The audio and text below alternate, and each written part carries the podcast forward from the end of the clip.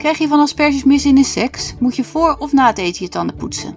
Welkom bij Koken en Weten, de podcast van Koken en Eten. Deze podcast gaat over mythes en fabels in de wereld van eten en drinken. Met als vaste gast gezondheidsjournalist Tijn Elfrink. Vandaag praten we over vitamine D. Fijn dat je er bent, Tijn. Hey Ellen. Ja, we gaan het hebben over, ehm, over vitamine D. Ehm, is het nodig om dat eh, te slikken? Nou, we hebben natuurlijk een hele bijzondere lente gehad. We hebben de zonnigste lente sinds het begin van de meting in 1901. Eh, en normaal gesproken hebben we iets van 500 zonuren. En nu zaten we boven de 800 zonuren. Toch is het nog maar de vraag in hoeverre we daarvan profiteren. Want hoe je het ook went of keert, door corona zitten we meer binnen dan ooit. En dus zien we toch wat minder zonlicht. Ja, maar wat heeft zonlicht nou te maken met vitamine D? Zonlicht is absoluut de belangrijkste manier om vitamine D aan te maken. Ja, de zon in dus. De zon is absoluut de beste manier om vitamine D aan te maken. Je kunt vitamine D ook uit andere bronnen halen, bijvoorbeeld uit voeding. Vitamine D zit in, uh, uh, in bijvoorbeeld vette vis, uh, makreel, in zalm, maar in veel lagere hoeveelheden. Dus de hoeveelheid die je uit je voeding kunt halen is bij lange na niet genoeg om aan je dagelijkse hoeveelheid vitamine D te komen. Je kunt natuurlijk ook gewoon onder de zonnebank gaan.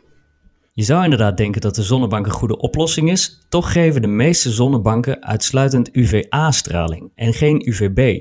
Terwijl je lichaam juist met UVB-straling vitamine D aanmaakt. Dus eigenlijk heeft het in de meeste gevallen helemaal geen zin om onder de zonnebank te gaan. En sowieso, onder een zonnebank gaan doe je natuurlijk ook eigenlijk niet voor je gezondheid.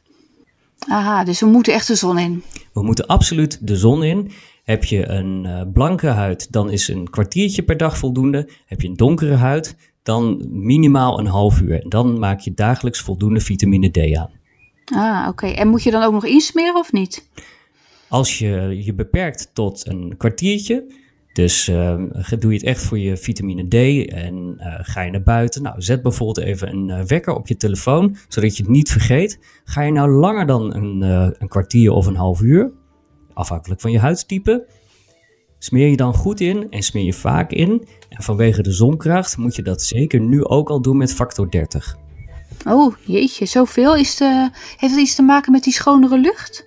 De, de lucht is inderdaad schoner door corona. Er zit, uh, zit minder uh, vervuiling in de lucht, waardoor de zon sterker uh, op de aarde schijnt. En daardoor is de zonkracht, die normaal gesproken hoog in Nederland hooguit 8 is, is die nu toch al zonkracht 7. En heb jij ook nog buiten gezeten afgelopen dagen, weken, maanden moet ik zeggen? ik probeer elke dag wel even naar buiten te gaan en uh, op die manier aan mijn uh, vitamine D te komen. En sowieso ja. even buiten een rondje lopen is om allerlei redenen heel gezond.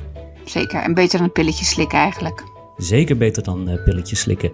Als het echt niet anders kan, slik dan een pilletje. Maar het is veel beter om een rondje te lopen. Durf je dat niet, ga even op je balkon zitten of in je tuin.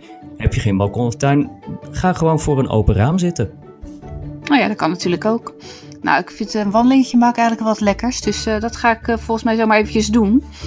Ja, dankjewel weer voor je heldere uitleg. En uh, ik zie je graag weer... maar ik hoor je binnenkort weer, graag weer terug. Graag gedaan. Tot de volgende keer.